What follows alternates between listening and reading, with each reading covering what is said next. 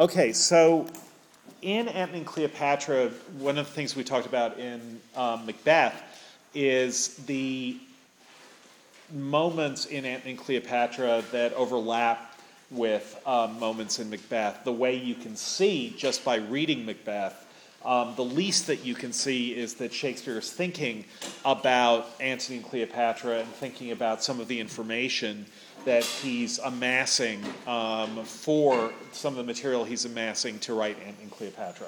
Antony and Cleopatra is one of several Shakespearean tragedies that are about two people. Romeo and Juliet would be the first of this series. That is a tragedy about a couple where the couple is named in the title.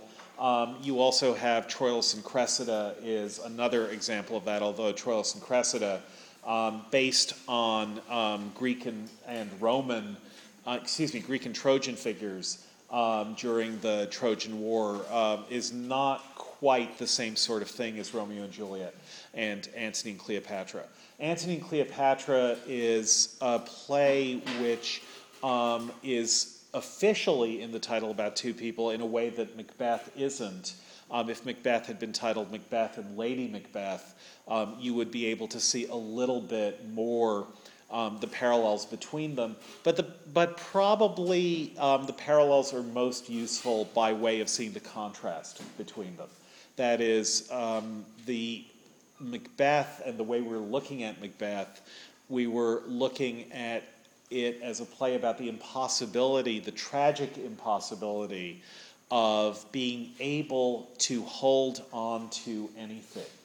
The only thing you can hold on to is the future, but only to the extent that it is the future and not the present, only to the extent that it's not something that you actually have, but something that you look forward to because it is in front of you and not where you are. Macbeth gets that very, very briefly in Macbeth. He gets it when the witches predict that he will become king.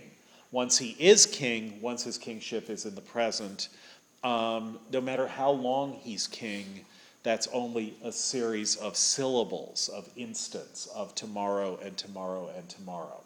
Antony and Cleopatra takes the same view about the possibility of possessing time. You can't possess time. Antony and Cleopatra is a play that also takes place over many years. Shakespeare doesn't indicate this at all, but the history that he's reading, the history that he's using, the history that's well known, makes the events of the play take place over more than a decade.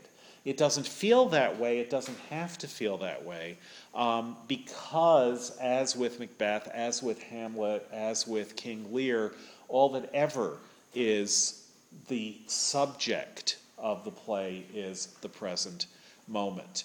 Antony and Cleopatra, the characters, form a kind of contrast with the Macbeths as characters in their attitude towards the same apprehension of time. That is, both Antony and Cleopatra on the one hand and the Macbeths on the other come to understand, understand with very great lucidity that time is only the present moment. That for the Macbeths is a tragedy. That for the Macbeths is the grimmest lesson that life can teach you, which is that there isn't a difference, let's say, between the time when you're alive and the time when you're about to die, because both those times are in the present, when they are present.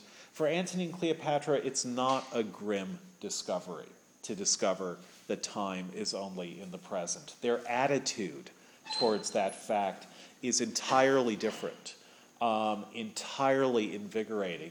And in Antony and Cleopatra, to go back to Hamlet, the idea that a man's life is no more than to say one, for Antony and Cleopatra, that's okay. That means that if you're counting your life at the present moment, then you can make your life what you want it to be at the present moment. So Shakespeare, in writing these two plays simultaneously, and I think it's worth thinking of them. We don't know whether it's literally true, but he certainly wrote them around the same time.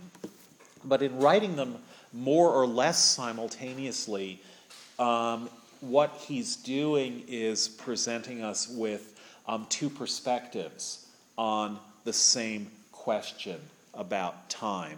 And the perspective in Cleopatra is, in a way, the victorious one. Having admitted, let's say, the grimness of the volatility of time, the fact that that is grim and uncontrollable, having admitted that in Macbeth, in Antony and Cleopatra, you get a sort of solution to that apprehension and a sort of solution to the problem that Macbeth presents. So again, what Macbeth also presents a solution to the problem, the solution that I was calling at the end of our last class, daimonization, the idea that nothing more can happen to you, nothing more can occur to you that can do you any harm.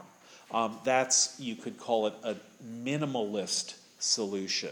It's a solution that Edgar thinks, but is wrong to think, that he's achieved at the beginning of Act 4 of King Lear, when he says, to be worst, the lowest and most dejected thing in fortune, stands still in esperance, lives not in fear. The melancholy changes from the best, the worst returns to laughter. That is, Edgar, to put it somewhat less eloquently, Edgar has hit a point, or so he believes, in which he can suffer no more harm, in which all vulnerability is gone because there is nothing left to be destroyed in him. Shakespeare is very interested in this hit bottom moment, very interested in when a character hits bottom so that there's nothing left that can harm that character. He sees that, as many people do, and as many people have, as a sort of tragic achievement. And that's what Lionel Abel calls daimonization, the moment when there's nothing left that can harm you. A famous early example of that is, especially if you've seen the Julie Taymor version of Titus Andronicus, the movie called Titus, which completely saves that almost unreadable play. Anthony Hopkins plays Titus, and boy, do things go badly for him. When he hits bottom, he's been ranting and raving and screaming and weeping and doing all sorts of things. That is Titus, but also Anthony Hopkins. But when he hits bottom, he gets one last piece of bad news. And he laughs.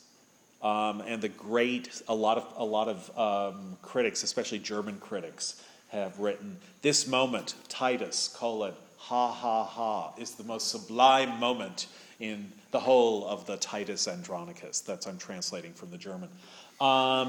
It's Titus laughing. And his brother says, why are you laughing? Didn't you understand the news that was just brought you, how terrible it was? And Titus' response is, why, I have not another tear to shed. So the moment when there is no more tears to be shed, when there's nothing left to lose, that's a moment of freedom.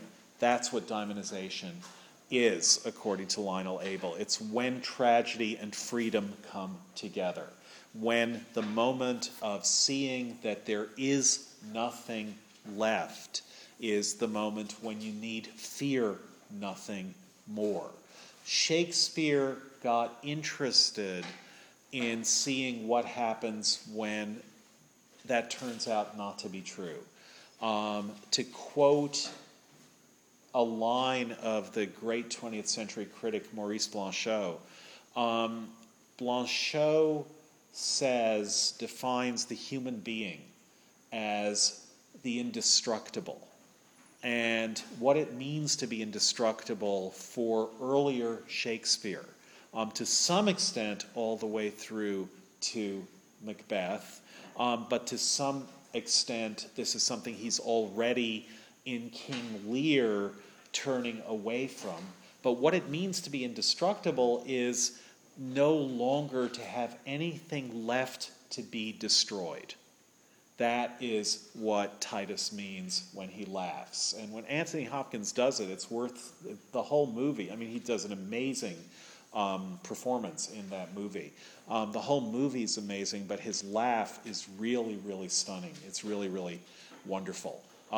It's very low-key and really wonderful. And there's no more tears to shed, nothing left that can be destroyed.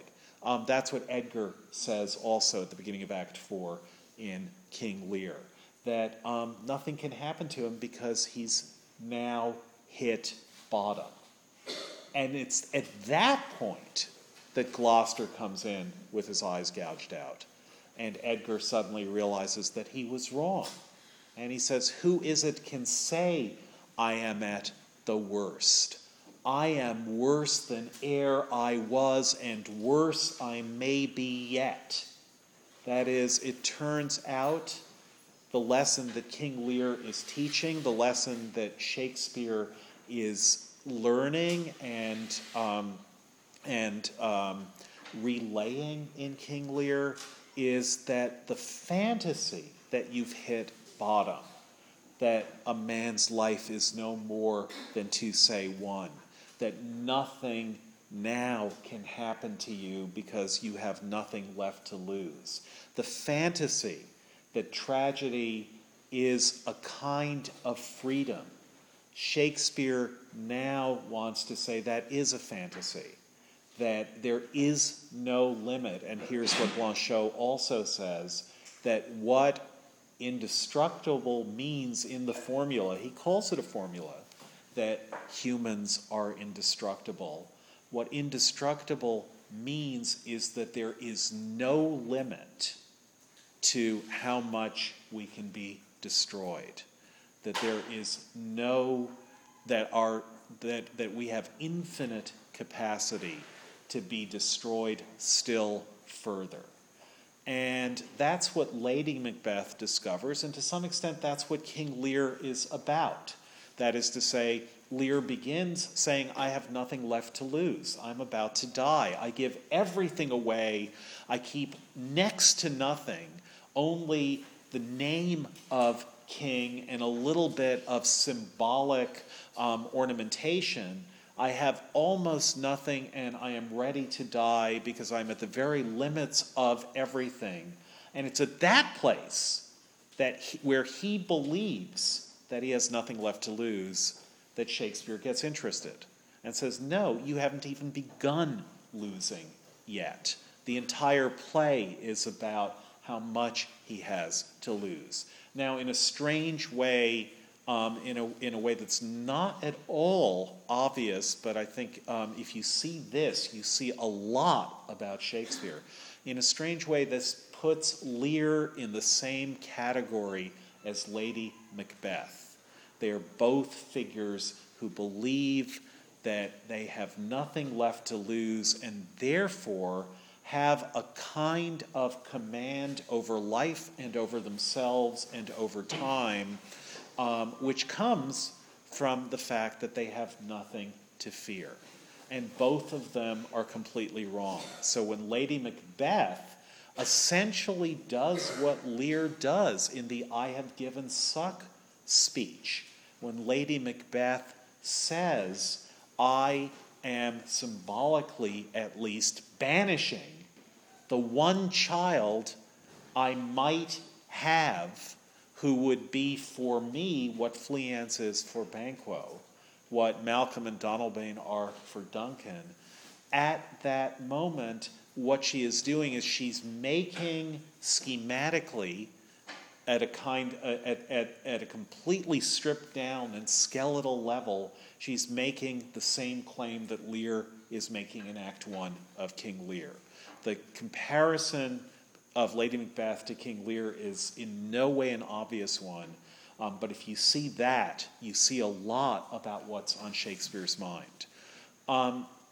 What you could then say is that Shakespeare really from Hamlet on, possibly earlier, but certainly from Hamlet on, Shakespeare is trying to think of a way to write tragedy which doesn't take the more classical form of the idea that you can get to a place, that a character can get to a place where nothing matters anymore, where the kind of healing, or healing would be the wrong word, but the kind of acceptance that a tragic character gets to is a minimalist acceptance. Macbeth is the greatest example of that utterly minimal acceptance. I have nothing. I am weary even of the sun. I begin to grow weary of the sun. Lady Macbeth, she should have died hereafter. Now or then, what does it matter? His warning to Macduff is simply, don't fight against me because you can't win. But he doesn't care, Macbeth, whether he wins or loses. Nothing matters to him anymore. And tragic achievement, I'll just say this one more time, because Antony and Cleopatra is so different from this, although it stages the question of what tragic achievement should be. But tragic achievement is achieving a place where you have no desire anymore to object to your fate. It's not an embrace of fate. It's not an acceptance of fate. It's almost, you could say, emerging with fate, becoming your own fate itself, whatever that fate is. That's Edgar, again, embracing the insubstantial air. That could be, in a sense, the slogan for this sort of tragic achievement. Thou insubstantial air that I embrace, the wretch that thou hast blown unto the worst owes nothing to thy blasts. So to embrace the insubstantial air is not to think, oh no, it's only insubstantial air.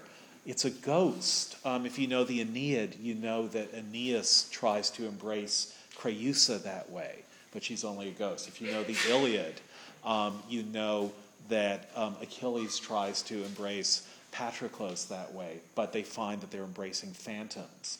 But Edgar isn't embracing a phantom. He's embracing the air whose nothingness, whose emptiness is exactly what he is embracing within it. The emptiness of any desire, the emptiness of any hope. And that for him is an achievement, a completely empty achievement, but an achievement. And that's where he's wrong. He thought he'd achieve that, and two lines later, he discovers that there is no limit to how bad things can be. And that's, Shakespeare is trying to write tragedy of a sort that is unprecedented in the history of literature, which is tragedy which is not self-limiting in the loss that it describes. Loss by its nature seems self-limiting. I'll give you one more example of this. This is a kind of, because you were away for 2 weeks and you probably had a good time, it's time to depress you again. There's a line by the great contemporary poet Geoffrey Hill, who writes, actually in the voice of someone else, but he begins with a kind of proverb, one cannot lose what one does not possess. And then, having quoted that proverb, he writes, so much for that abrasive gem. I can lose what I want. I want you.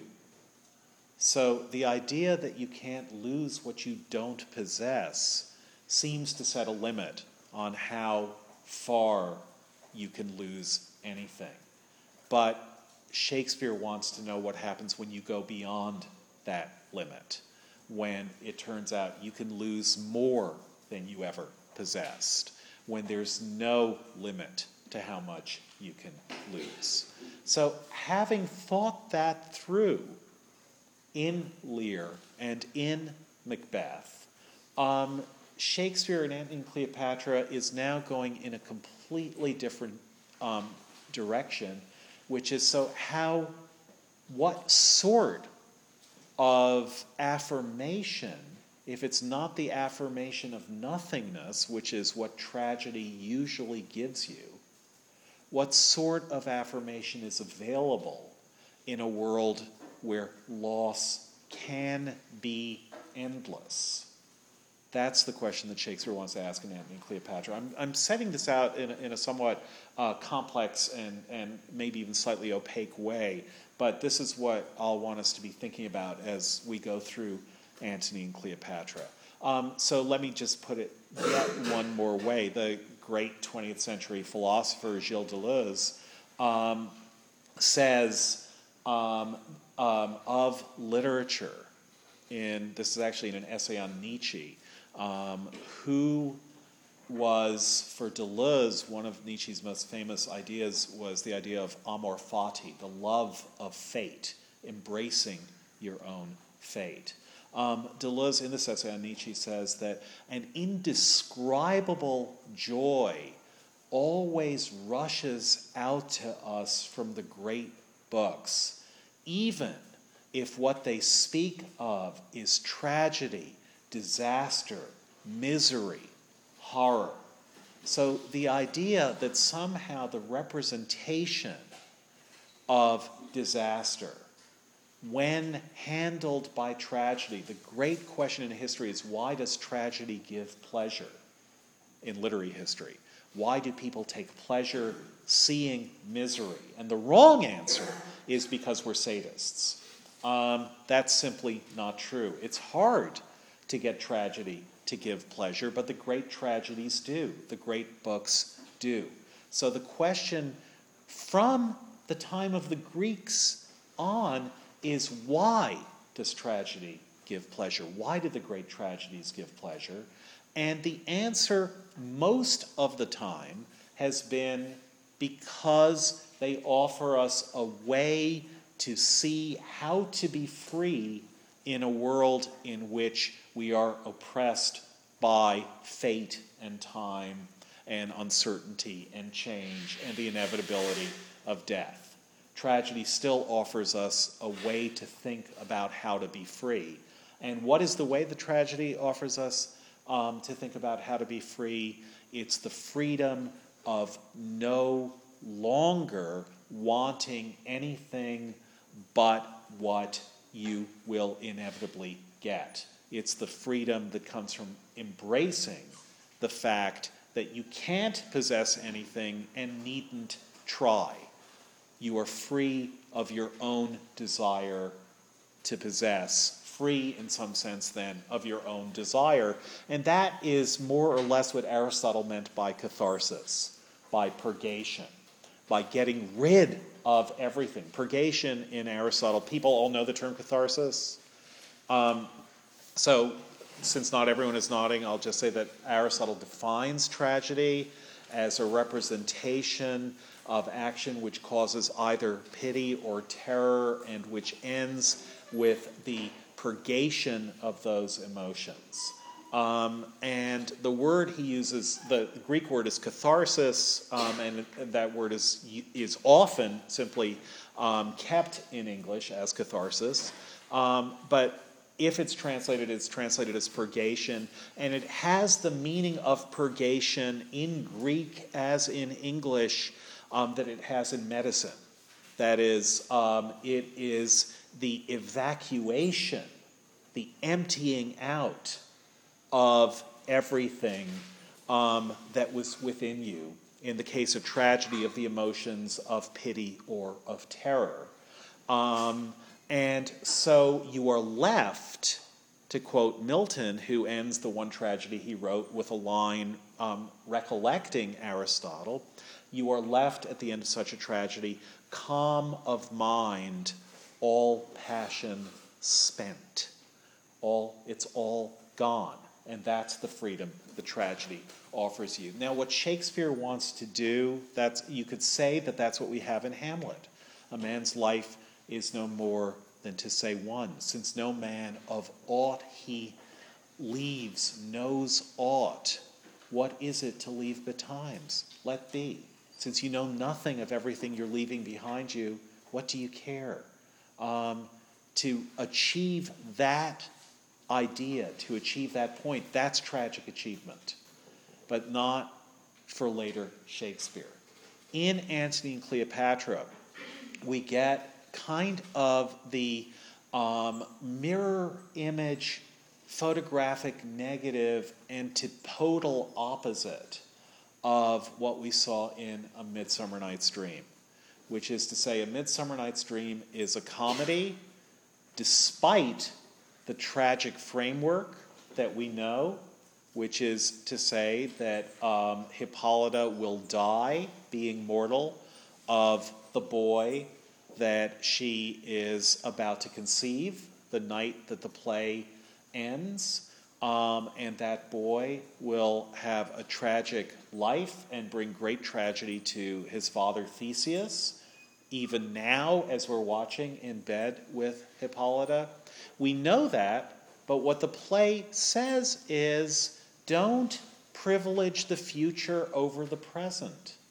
The future doesn't matter more than the present. The play ends in a comic moment and says, here is where we are, in this comic moment, not in the tragic future, but in the comic present.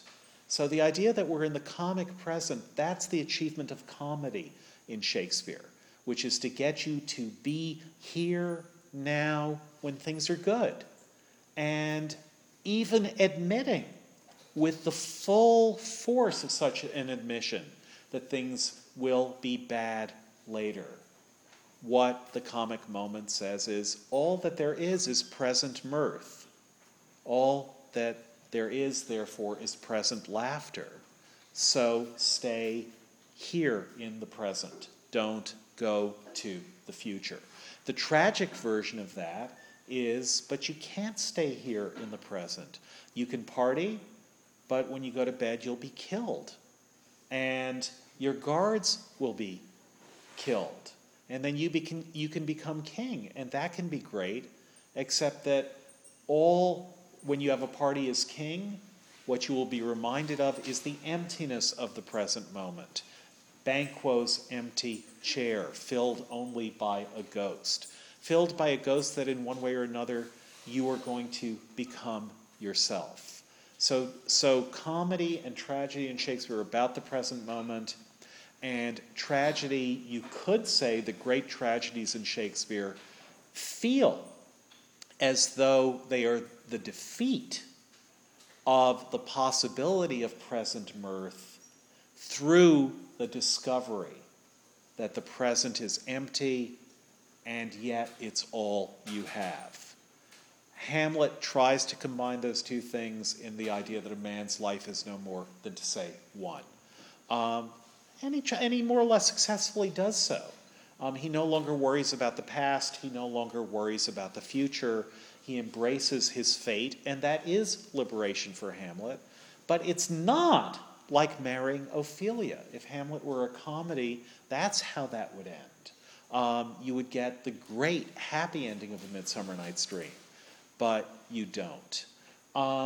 In Antony and Cleopatra, Shakespeare makes an extraordinary innovation, which is to combine comedy and tragedy, and to write tragedy under what is essentially a comic mode and with an ending which gives you something like the ending of comedy, despite the fact that it's absolutely tragedy. It ends with the death of the people we care about most. We should be as unhappy about those deaths as of the death of anyone in Shakespeare, more unhappy about the death of Antony than about the death of Hamlet, more unhappy about the death of Cleopatra than about the death of Lear or of Cordelia. They are Shakespeare's in some way. They're certainly Shakespeare's greatest couple. But by being Shakespeare's couple, there's a way that that makes them Shakespeare's greatest characters. Because unlike Shakespeare's other great tragic characters, they are not alone, but they have a dimension in their lives that we've only seen partially in the other great tragic characters, which is the commitments that they have to others.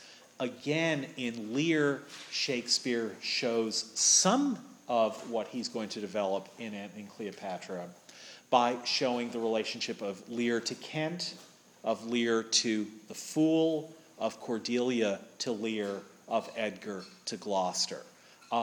What makes Gloucester and Edgar and Lear and Cordelia as great as they are is partly that they have these other people, that they are not entirely self-absorbed, that they are aware of others. So that one of Lear's most redeeming moments is the moment when, after storming all alone on the heath, he realizes he's not all alone. Who is with him?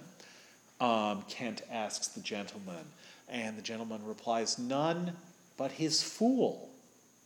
And the fool is there. And then Lear's wits come back to him, and he says to the fool, art thou cold, boy?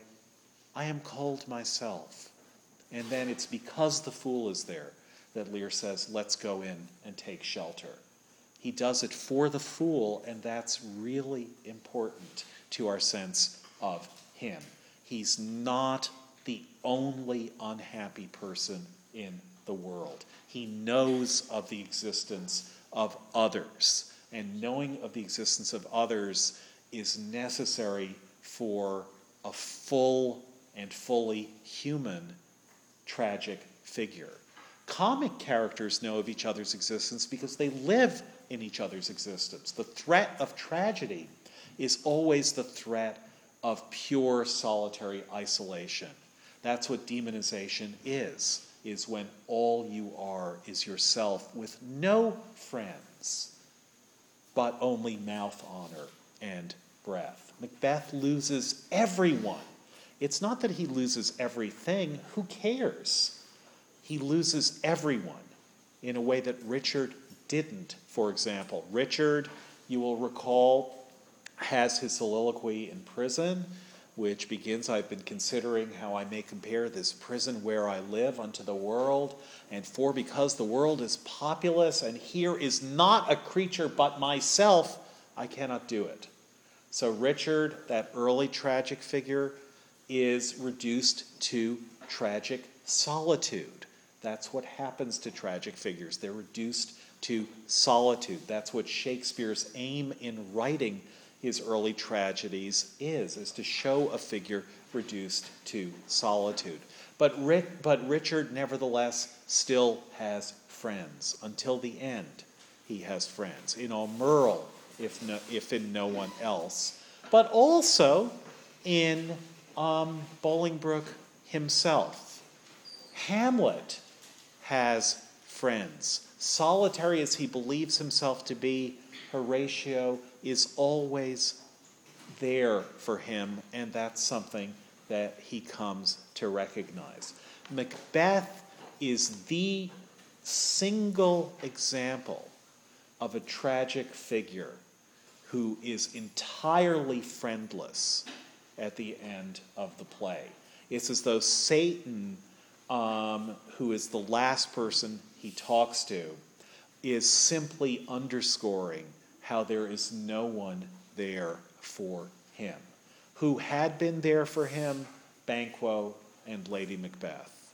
And both of them are gone. And the fact that they're gone is crucial. Who else in Shakespeare loses friends like that? Other people have friends executed, as Richard does. That's what Bolingbroke's aim is when he executes Bushy and Bagot and Green and says, I'm doing it because of what you've done to Richard, but what he's doing is actually taking them away from Richard. But it is only Macbeth who dies entirely friendless. And that is something that Shakespeare is making extremely prominent in the play, the friendlessness with which he dies. The lesson, again, to take from that is that to be fully human, you need friends. Those last two words being, of course, a quotation from Richard II. To be fully human, you need friends. And therefore, there's something about tragedy. Now, let me just sum up what I've been saying. There's something about tragedy which strangely seems to cut against the fully human. That is, what tragedy does is it shows you a figure more and more isolated. But in showing you a figure more and more isolated, it's showing you a figure less and less human. Because the more isolated you are, the less human you are. That's why Edgar describes the isolated version of himself after Gloucester thinks he's jumped as a monster. Because Edgar has been completely isolated in a way that the fool and Lear have not. Edgar has not had a fool. Edgar has not had a Kent to help him. And that turned him into a monster. But when, and this is Shakespeare's first thinking about the issues that are going to come a cropper in Cleopatra, when Edgar says, no, I'm even worse than the figure of absolute isolation that I began this scene in, because there's my father. It turns out I can go even farther down the pit of unhappiness. That further descent is not a descent he has to do alone. He hits a point which he thinks is hitting bottom, of isolation and freedom. And then he goes farther down still, worse I may be yet. But when he goes farther down, there's a different kind of tragic recovery open to him, not one which says there's nothing left to worry about, but one which says things can get worse still. But there's a recovery of human relationship. Here's my father. Here's my father thinking about me. In the last night's storm, I such a fellow saw who made me think a man, a worm. My son came then into my mind, and yet my mind was then scarce friends with him. I have heard more since. So, things have gotten worse. I have heard more since. And hang on, by the way, to that word since. Really remember it, because we're going to come back to Shakespeare's use of since, or Antony's use of since in Antony and Cleopatra. If you were to get a quiz on Antony and Cleopatra where you were simply supposed to identify the quotation, and the quotation were the word since, you would know it was Antony. I have heard more since, says Gloucester. And that sense is things are worse, and yet my mind now is friends with him.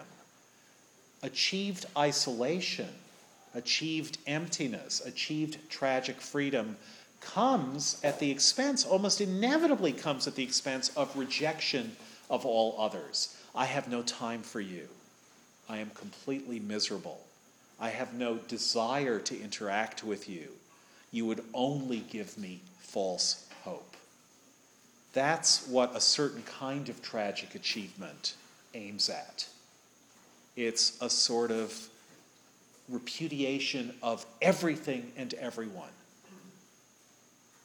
But what Shakespeare is interested in is what happens when you can get to a friendship which is not based on hope or on a sense of what is this person good for me? How much does she love me? Who shall we say doth love us most? But when the relationship to the other can be a place where you are fully human, no matter how bad things are. And that's what Lear and Cordelia want at the end. We'll away to prison and be like birds in a cage. It's not what they get, but it's still astonishing in King Lear that the great tragedy of Lear is not his death. His last words are, "Pray you undo this button," at least in the quarto. Not great tragic last words. You'll see that Cleopatra's last words are very similar. She's interrupted in the middle of a sentence. She tries to make her last words. Anyone can guess? Can anyone guess what she wants her last words to be? Some of you have read it because you're ready for the quiz, right? Okay, question 1. What did Cleopatra want her last words to be? Is your hand up? It was like, "Antony, my..." Antony, oh, Antony. She staged everything, so her last words would be, "Antony, oh, Antony." And so she says it, and then she's still alive. And she says, "What's going on?" And in the middle of saying what's going on, what she actually says is, "What should I stay?" And then she dies on the word stay, not on the word Antony. She's wondering why she hasn't died yet. She had her great tragic scene all set up. And she dies like she mistimes it by about a second and a half. And Shakespeare is very explicit about this. It's not only how that last scene works, but as you'll see, there's a previous scene where he says, pay attention to her death scene, because here's how she likes to think of her death scene. But King Lear's death scene is similar. There's Cordelia. And then, "Oh, pray you undo this button." And then, look there," but not, "Oh, Cordelia," which is what he wants his last words to be. If he's going to have last words, that's what he wants them to be. But only either "pray you undo this button" or look there." But the lesson of that is that both Lear and Cleopatra are unhappy not over their own deaths, but over the death of the person that they love. The moment of tragedy is the moment where they're focused not on themselves and not on their final reduction to the purity of their own subjectivity, but the moment when they're looking at another and finding the tragedy in the death of the other person, not in their own death. Is your hand up? Yeah. I'm thinking about if we're using this idea of an absence of companionship that's hitting bottom makes you a tragic figure, can we then look at The Merchant of Venice as Shylock's tragedy? Yes, absolutely. In fact, I just read a really interesting review of a book on Augustine and the Jews. And to my surprise, it's a book that demonstrates that Augustine, in many ways not a pleasant person, was extraordinary in his view of the Jews and the respect that as a bishop of the Catholic Church he gave to the Jews as a people, as a religion, as a group. And Augustine explicitly said, and I didn't know this, in fact, if I recall correctly, this may only have been discovered recently, but I'm not sure about that. But Augustine explicitly said that forcing Jews to convert is equivalent to murder, which is what Shylock says at the end of Act 4 of The Merchant of Venice. That is, no, if you do that to me, you may as well just execute me. Augustine said the same thing. Yeah, it's a removal of all commitments. And again, the interesting thing in The Merchant of Venice, we didn't really talk about this, but the interesting thing in The Merchant of Venice, and I think it is worth talking about, is Shylock, you'll recall, justifies what he's doing by comparing himself to Jacob. And notice that we've also compared Edgar to Jacob in talking about King Lear. I think that Jacob and Esau's story is something that's very much on Shakespeare's mind from first to last. But he compares himself to Jacob and how Jacob managed to deal profitably with his father-in-law Laban or Laban. But the Jacob story is one in which Jacob first tries to marry Rachel, but who gets snuck in instead? Leah, Rachel's sister, because Laban wants to see her well married. And so then he has to work another 7 years before he can marry Rachel.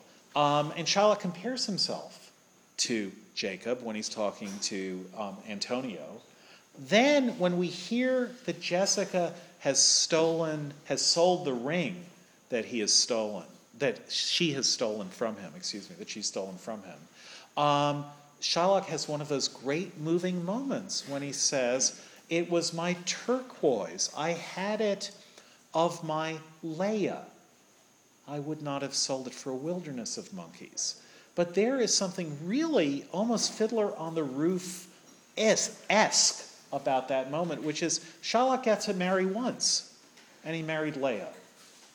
He doesn't also get to marry Rachel. He married Leah. And what did he do with his marriage to Leah? Well, he loved her.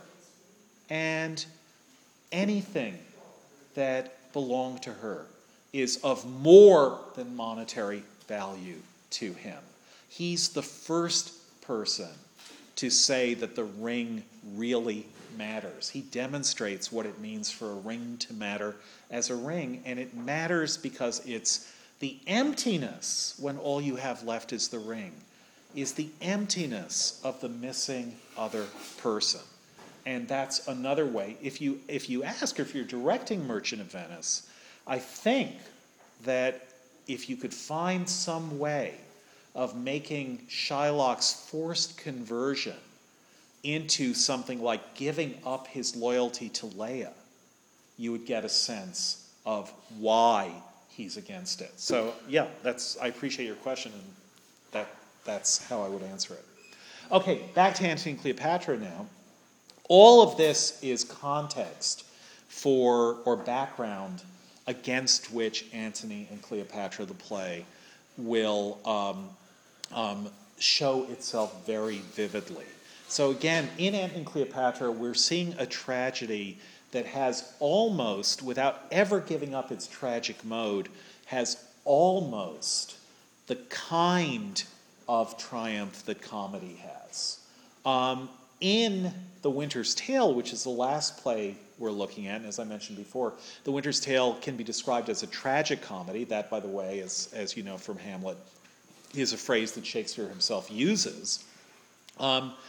The Winter's Tale is a play that ends happily and yet is shot through with melancholy.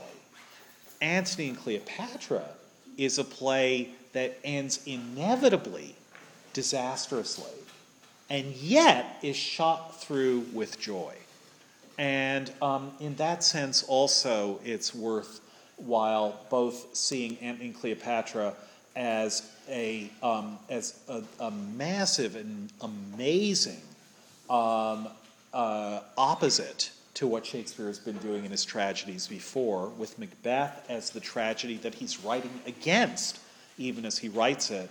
And then you can see The Winter's Tale as a different version of this kind of opposition in its mixture. It's a different kind of mixture of tragedy and comedy. But the two last plays we'll be doing are both mixtures of tragedy and comedy. So let's go to the very beginning, Act 1, Scene 1, Line 1 of Antony and Cleopatra. If you have the Norton, it's page 2644. If I were to express petty resentment about the second edition of the Norton, I won't. And what we have are two Romans in Alexandria talking. And what we again have is Antony and Cleopatra begins in a way that Shakespeare has taken to beginning tragedies, which is to have minor characters in conversation, relatively minor characters in conversation, about what the situation is. So you'll recall that King Lear begins with Gloucester and Kent and Edmund present, but Gloucester and Kent in conversation. You'll recall that Hamlet begins with Bernardo and Francesco meeting each other on the watch. We don't have the great figures entering to start the play, but we have people talking about them and setting the scene. So enter Demetrius and Philo, and Philo is in the midst of a conversation with Demetrius saying, "Nay, but this dotage of our generals o'erflows the measure." So you can imagine, if you walk it back one line, you could say something like, "Is there anyone crazier than Cleopatra?" And Philo is saying, "No, but look at Antony. He's even worse." Or it could be, "Boy, Antony's been doing a lot of weird things lately, but this dotage of our generals o'erflows the measure." Hang on to the word dotage, which is a word that's going to appear several times in the play. Antony will use it of himself. "I must from this enchanting queen break off," he says, "or lose myself in dotage." It's a word we've seen earlier in A Midsummer Night's Dream. It's not a word Shakespeare uses often, by the way, but we've seen it earlier in A Midsummer Night's Dream when Titania says to Bottom, "How I love thee, how I dote on thee." It's a word of sort of unthinking love, unthinking infatuation. It's a word that's negative in connotation. It will also mean, as you know, senility. When someone is in their dotage, it means that they're no longer in their right minds. "Nay, but this dotage of our generals o'erflows the measure." And hang on to the idea of overflowing the measure. Here, as the footnote usefully tells you, what it means is goes beyond suitable bounds, as though there are suitable bounds to dotage. Well, you know, I dote on Mondays, Thursdays, and Saturdays, but the other 4 days of the week, I'm very careful not to dote. Dotage, in a way, by its nature, o'erflows the measure, but the first thing to see is that the Romans always talk in terms of measure. That Rome was famous for that. Rome was famous for the rationality, at least at this point. Things got a little excessive later. But Rome was famous for the rational principles in which it handled its military affairs and its architectural affairs and its engineering affairs.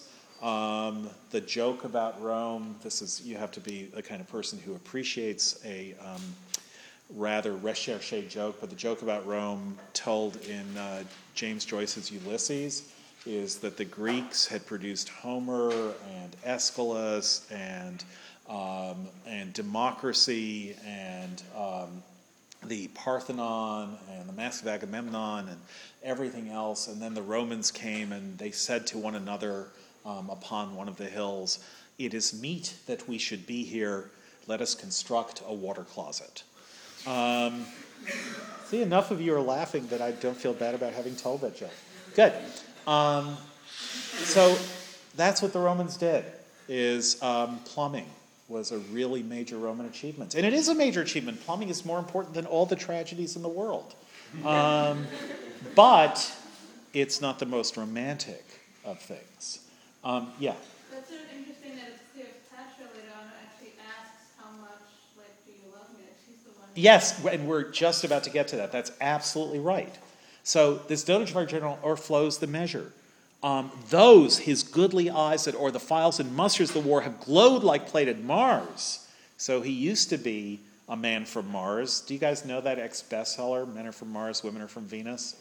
So he used to be a man from Mars, not like in that terrible TV show from a year ago, Life on Mars.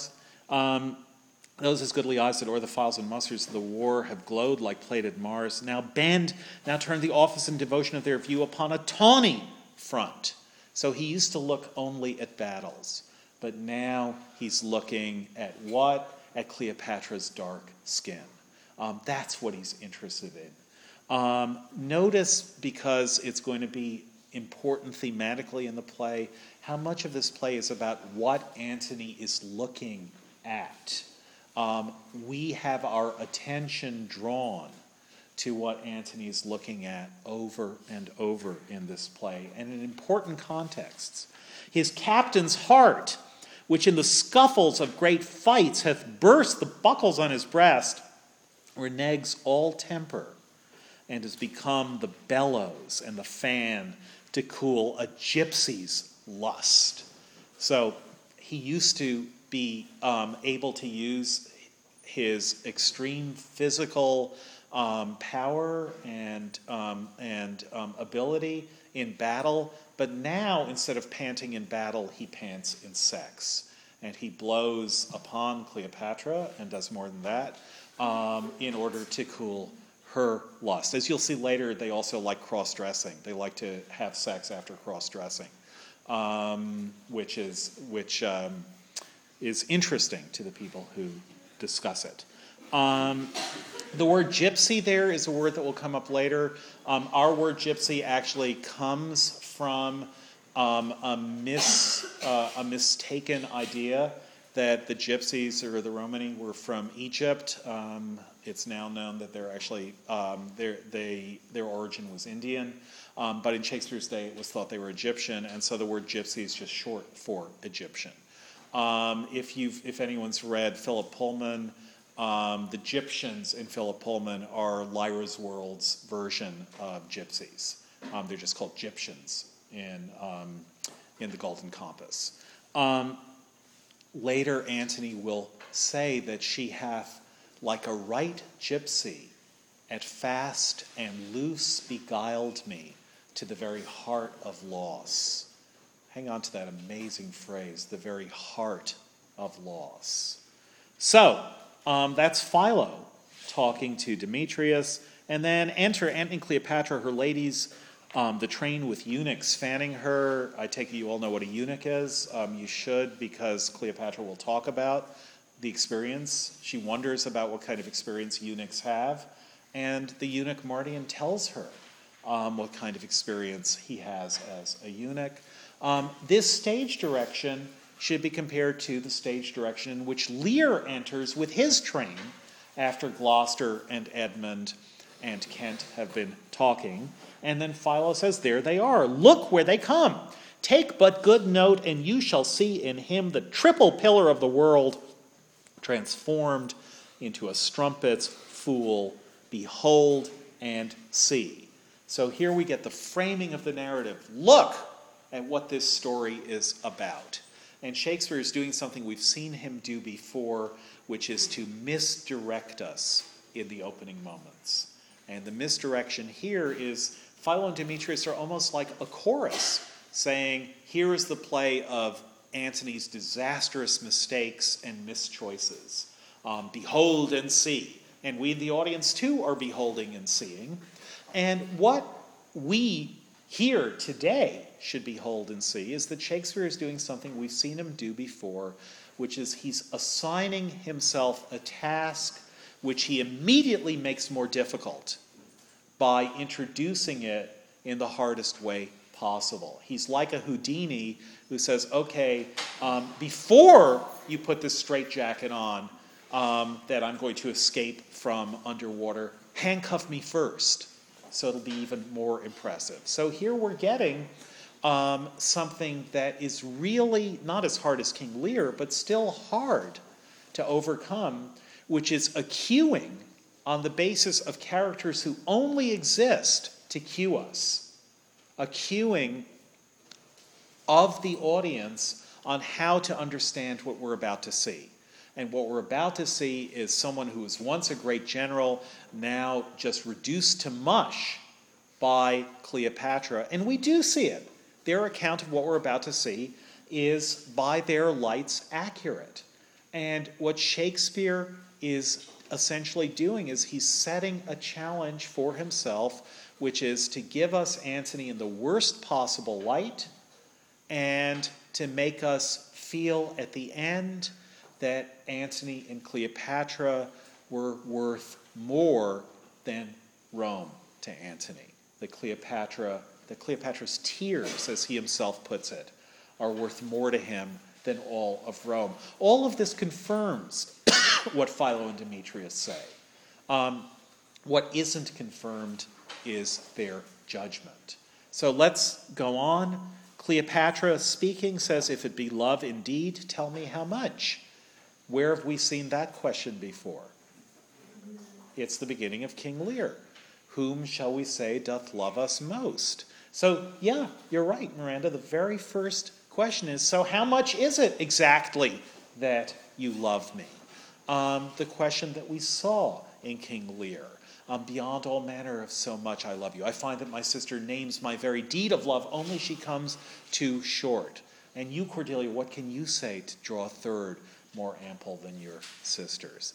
How much is it? Hamlet will cry to Laertes, 40,000 brothers, I loved Ophelia, 40,000 brothers could not, with all their quantity of love, make up my sum. So Shakespeare likes moments when people demand some quantification of love. And Antony immediately says, not, "Oh, I love you more than words can wheel the wet matter, dearer than eyesight, space, and liberty, beyond what can be valued, rich or rare." I'm just making this up as I go along. What he says is simply there's beggary in the love that can be reckoned. Hang on to the word beggar in this play also. There's beggary in the love that can be reckoned. If you can say how much, it's a trivial amount. Numbers are cheap. Love that can be counted is beggary. Cleopatra, I'll set a bourn, how far to be beloved. That is, okay, what I will do is I'll draw a line and see if you can make love up to that line. And Antony says, then must thou needs find out new heaven, new earth. If you want to know how far I love you, you couldn't do it in this world. You'd have to find out new heaven, new earth. Immediately, to make clear what the contrast is, enter a messenger. This everything happens very rapidly now. News, my good lord, from Rome, of all places. Antony's response is simply, grates me, the sum. That is, I find this very unpleasant. It's almost like scratches blackboard me. It's grating to hear you say there's news from Rome. Give me the sum. So Cleopatra is asked for a sum of love, and Antony says no. News from Rome, that can be summed up very quickly. So Rome is the place of sums, and Egypt is the place of uncapturable amounts of o'erflowing the measure. Grates me, the sum. And then Cleopatra slows it down. Nay, hear them, Antony. Don't just get the tweet version of the news. Nay, hear them, Antony. Fulvia, perchance, is angry. Fulvia, if you don't know, we're about to find out, and find out very clearly, is Antony's wife, interestingly enough. Fulvia, perchance, is angry. Or who knows if the scarce-bearded Caesar have not sent his powerful mandate to you. The scarce-bearded Caesar there being Octavius Caesar, Julius Caesar's adopted son, who is one of the other triple pillars of the world. And Antony is in his early 40s at the time. Caesar is 22. Or who knows if the scarce-bearded Caesar have not sent his powerful mandate to you. And what does Caesar's mandates look like? Do this or this. Take in that kingdom and enfranchise that. Perform it or else we damn thee. So here's your chore for the day. Take in that kingdom, let that kingdom free. Hope and change and efficiency are Caesar's mode. Now, one thing to understand, by the way, is that Caesar is for Shakespeare and really for everyone. The outstandingly great political figure of the day. On the one hand, he marks the end of Roman republicanism, but on the other hand, and this is what Shakespeare says at the end of the play, he brings in what he calls the time of universal peace, the Pax Romana. What Caesar did politically, what Augustus Caesar did politically after his defeat of Antony and Pompey and after the engineering of Lepidus's ouster, Caesar brought in peace for the longest period in history. In Western history, you had peace in the Western world, more or less universal peace, for 200 years. And it was Caesar who did it. And the way he did it ultimately was by defeating Antony. So the political story that this play tells is a story in which Caesar's victory and Antony's defeat is a good thing.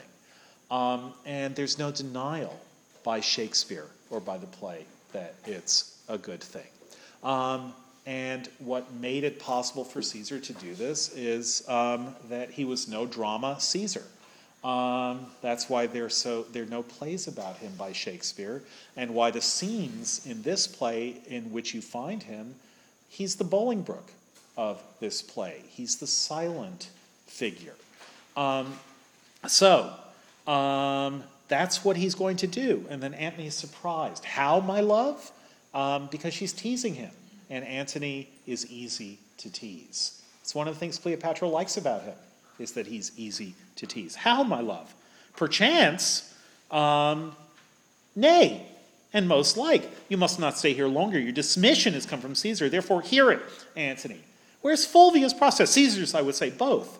Call in the messengers. That is, you're always so worried about what they're thinking about you. Just call them in and just see what it is you're supposed to do. And don't mind me, I'll just sit here in the dark in Egypt, taking drugs and having sex with whoever I want. As I am Egypt's queen, thou blushest, Antony. So she knows she's hit home. As I am Egypt's queen, thou blushest, Antony, and that blood of thine is Caesar's homager. That is, you're blushing, so obviously you're worried about what Caesar thinks. Else, so thy cheek pays shame when shrill-tongued Fulvia scolds, the messengers. So you have stuff that you have to do, and you just can't put it aside, otherwise you wouldn't be blushing. And Antony now gets it. Again, if this is performed right, and it's hard to perform right because you need two spectacular actors for Antony and Cleopatra. You can't do what lots of Shakespearean productions do, which is make do with one spectacular actor who will carry all the interactions that he or she is involved in. You need two in Antony and Cleopatra. If it's performed right, Antony now comes up to Cleopatra and says, and here again I draw your attention to an important grammatical mode in Antony and Cleopatra, something that will appear again and again, which is what's called the third person imperative. Third person imperatives are rare in English. We don't actually think of them as existing. We think of imperatives as the second person forms. If I say, prepare for a quiz, that's a second person imperative. If I say, let everyone prepare for a quiz, that's a third person imperative, but it sounds stilted and archaic. And it also grammatically takes the form to modern ears. And by modern, I mean the last 500 years of a second person mode. That is, the word let in let him die, which we'll sometimes say, God, let him die. The word let there takes the form of a kind of prayer,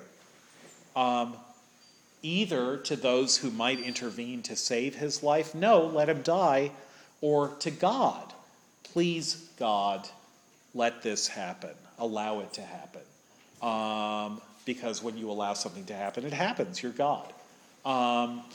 But when you say, for example, in a capital execution, if the judge pronounces the sentence, let her be hanged by the neck until dead, What that doesn't mean is permit it if she wants. It's okay. Let her. She really wants to be hanged by the neck till dead. Let her.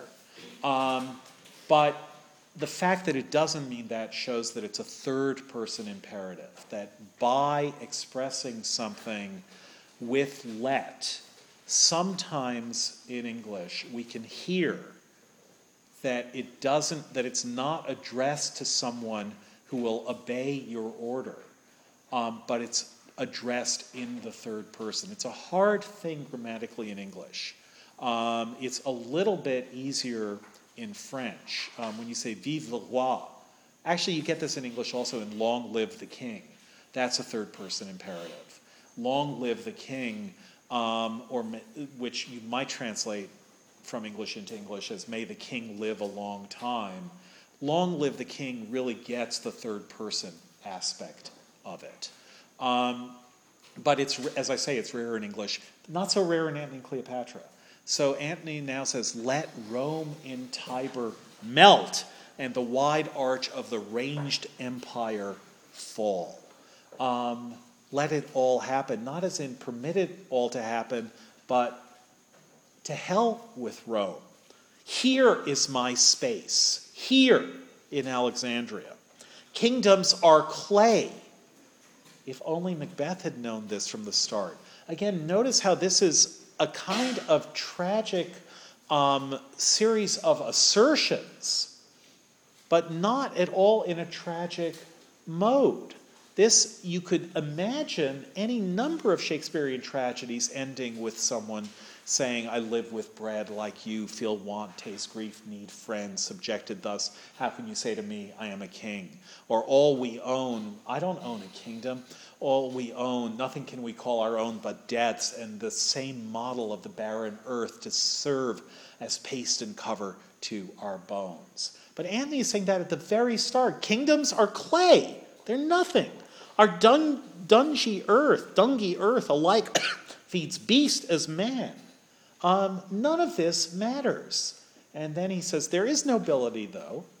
The nobleness of life is to do thus, kissing her, as the footnote will tell you, when such a mutual pair and such a twain can do it, in which I bind the world on pain of punishment, or which I bind on pain of punishment the world to wheat, we stand up peerless.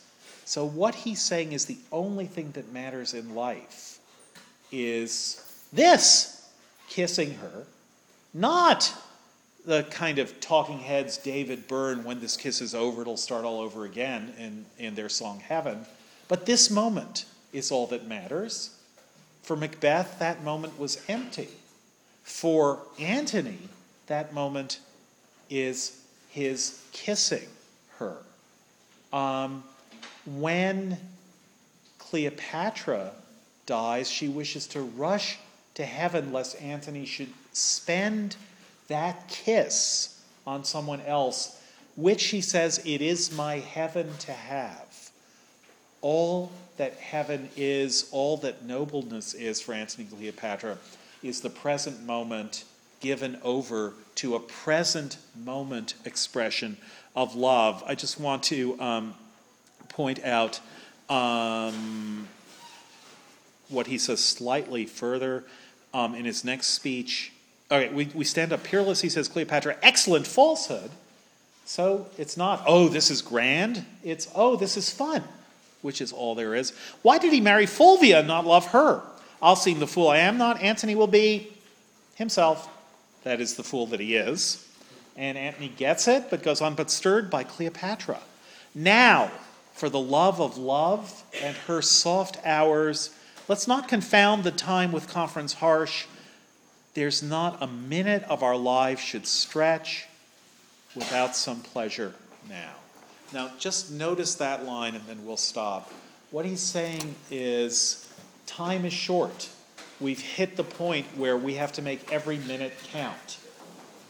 So, because we're old by those standards, and so, because we have to make every minute count, we can't waste a minute doing anything besides wasting time. That is all we have so little time left that we have to waste every moment of it. At complete opposite of Richard, who said, I wasted time and now doth time waste me, Anthony is saying, time's wasting us, so we'd better waste time big time. And that's what living in the present is meaning for him. Okay, remember quiz on Tuesday. Have a good weekend.